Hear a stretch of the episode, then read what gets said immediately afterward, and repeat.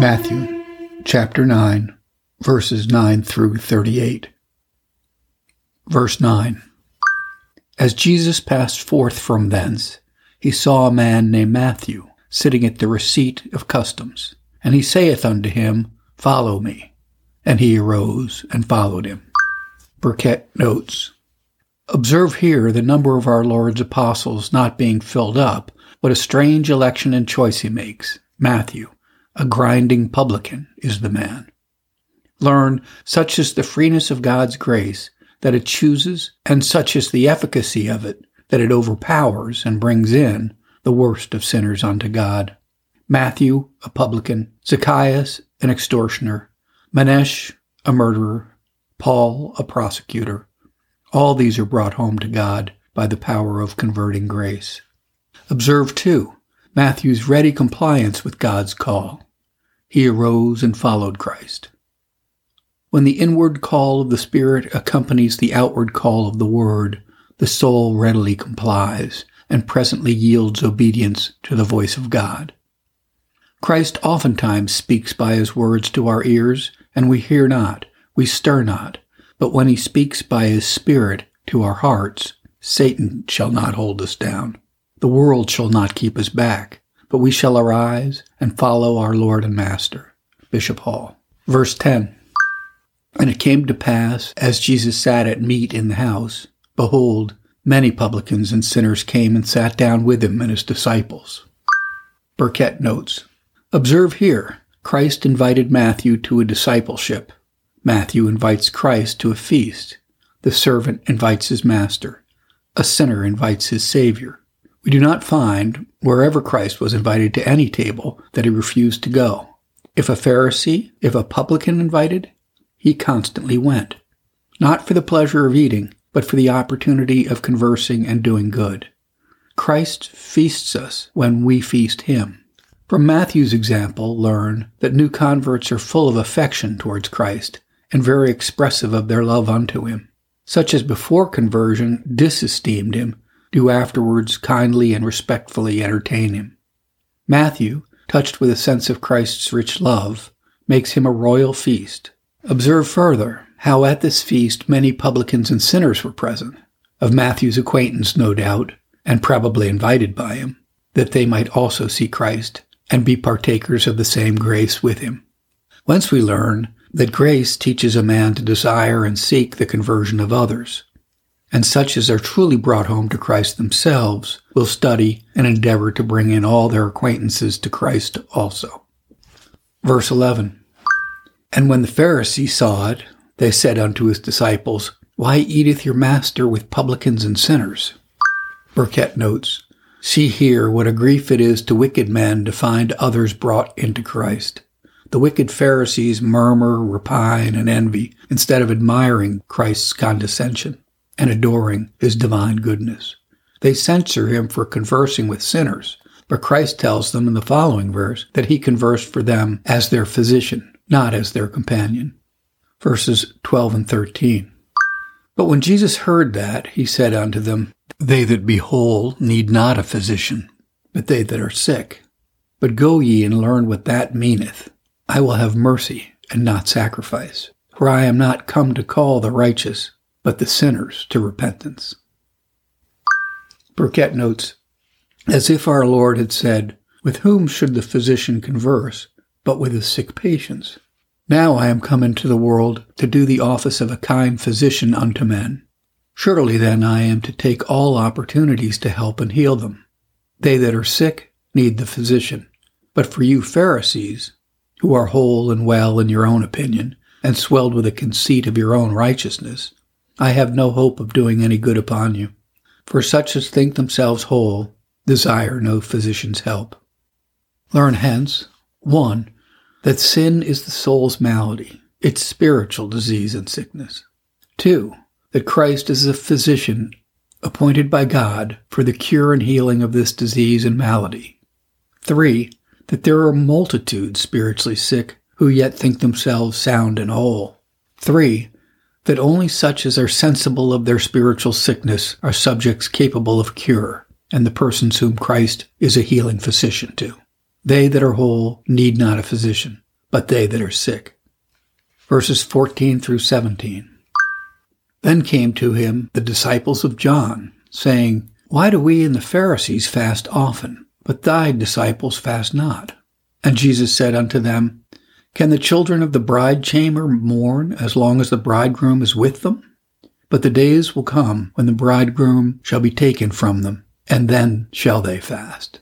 No man putteth a piece of new cloth unto an old garment, for that which is put in to fill it up taketh from the garment, and the rent is made worse.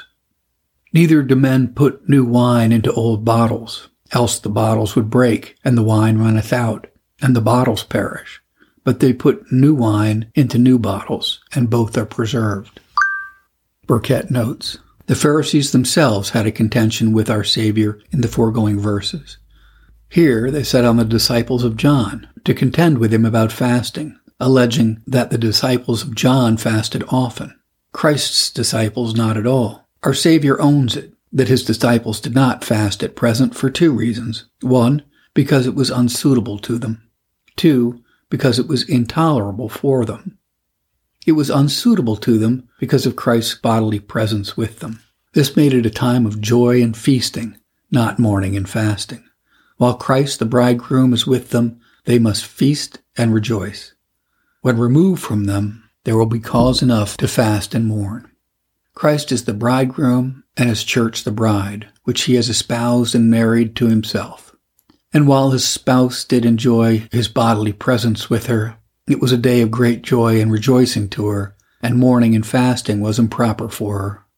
Again, this discipline of fasting was at present intolerable for the disciples, for they were raw, green, and tender, and could no more bear the severities of religion at present than an old garment could bear a piece of new stiff cloth to be set into it, which will make the rent worse if the garment comes to a stretch. Nor no more than old bottles can keep new wine. Thus says Christ, My disciples are young and green, tender and weak, newly converted. They cannot bear the severer exercises of religion presently. But when I am ascended into heaven, I will send down my Holy Spirit, which shall enable them to do all the duties which the gospel enjoins. Hence we may gather that young converts, still grown up to some consistency in grace, must not be put upon the severer exercises of religion, but handled with that tenderness and gentleness which becomes the mild and merciful dispensation of the gospel. Our Savior here commends prudence to his ministers, that they not put their people upon duties beyond their strength, but consult their progress in Christianity and the proficiency they have made in religion, and treat them accordingly. Verses 18 and 19. While he spake these things unto them, behold, there came a certain ruler and worshipped him, saying, My daughter is even now dead, but come and lay thy hand upon her, and she shall live. And Jesus arose and followed him, and so did his disciples. Burkett notes, Observe the humble posture in which this man came unto Christ, namely, falling at his foot and worshipping him, which was not only a sign of tender affection towards his daughter, but as an evidence of his faith in our blessed Savior. Yet by confining Christ's power to his bodily presence and the touch of his hand was a token of the weakness of his faith. Come, he says, and lay thy hand upon her, and she shall live. As if Christ could not have cured her without either coming to her or laying his hand upon her. Note here that although all that come to Christ are not alike strong in faith, yet our blessed Redeemer refuses none that come unto him with a sincere faith, though of much weakness of faith. Jesus arose and followed him. Verses 20-22. And behold, a woman which was diseased with an issue of blood 12 years came behind him and touched the hem of his garment. For she said within herself, If I may but touch his garment, I shall be whole. But Jesus turned him about, and when he saw her, he said, Daughter, be of good comfort. Thy faith hath made thee whole. And the woman was made whole from that hour. Burkett notes, While Christ is on his way to the ruler's house, a diseased woman comes behind him, touches his garment, and is instantly healed. The virtue lay not in her finger, but in her faith, or rather in Christ, which her faith instrumentally drew forth. Observe here how faith oftentimes meets with a sweeter welcome than it could expect. This poor woman came to Christ trembling, but went away triumphing. Christ bids her be of good comfort. Thy faith has made thee whole. Verses 23 through 26. And when Jesus came into that ruler's house, and saw the minstrels and the people making noise, he said unto them, Give place, for the maid is not dead, but sleepeth. And they laughed him to scorn. But when the people were put forth, he went in, and took her by the hand, and the maid arose. And the fame thereof went abroad into all that land.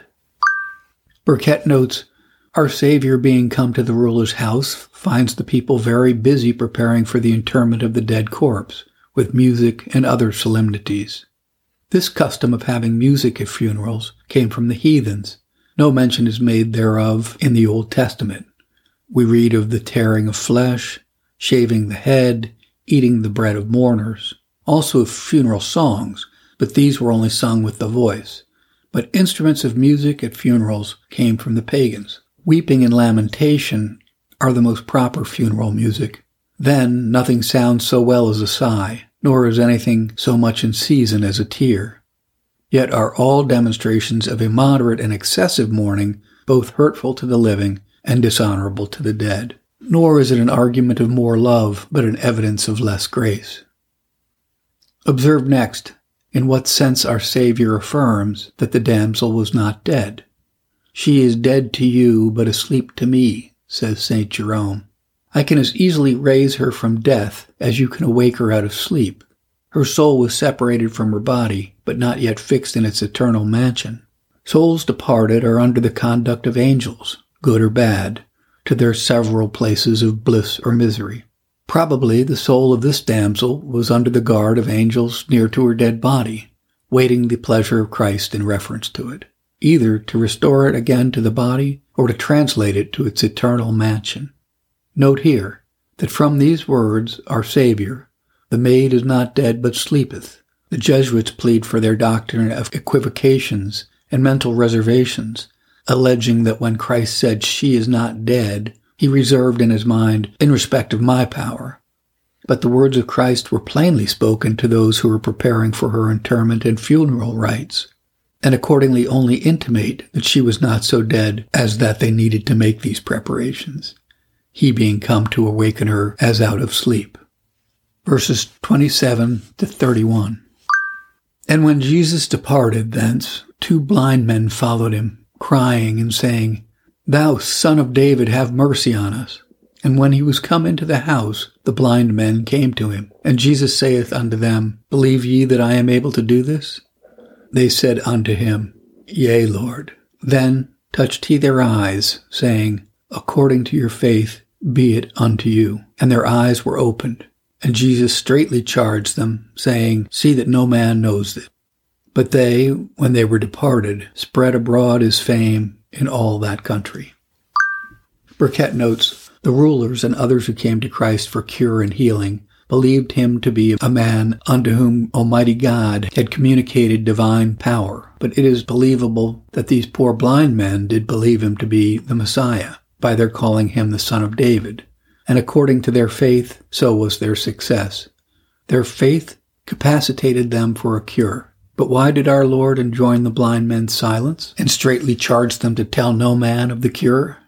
Herein the great modesty and humility of Christ appeared, in avoiding all ostentation and commendation, as also a due care of his own safety, lest the publishing of his miracles should create him untimely danger from the Pharisee. Verses 32 and 33. As they went out, behold, they brought to him a dumb man, possessed with the devil. And when the devil was cast out, the dumb spake, and the multitude marveled, saying, It was never so seen in Israel. Burkett notes, Still our Lord goes about doing good. Before, he healed the disease. Here he helps the possessed. Learn one, that amongst the many calamities which sin has rendered human nature liable and obnoxious to, this is one, to be bodily possessed by Satan. This man's dumbness was caused by the devil's possession. Learn too, that one demonstration of Christ's divine power, and a convincing evidence of his being truly and really God, was his casting out devils by the word of his power. Verse 34. But the Pharisees said, he cast out devils through the prince of the devils.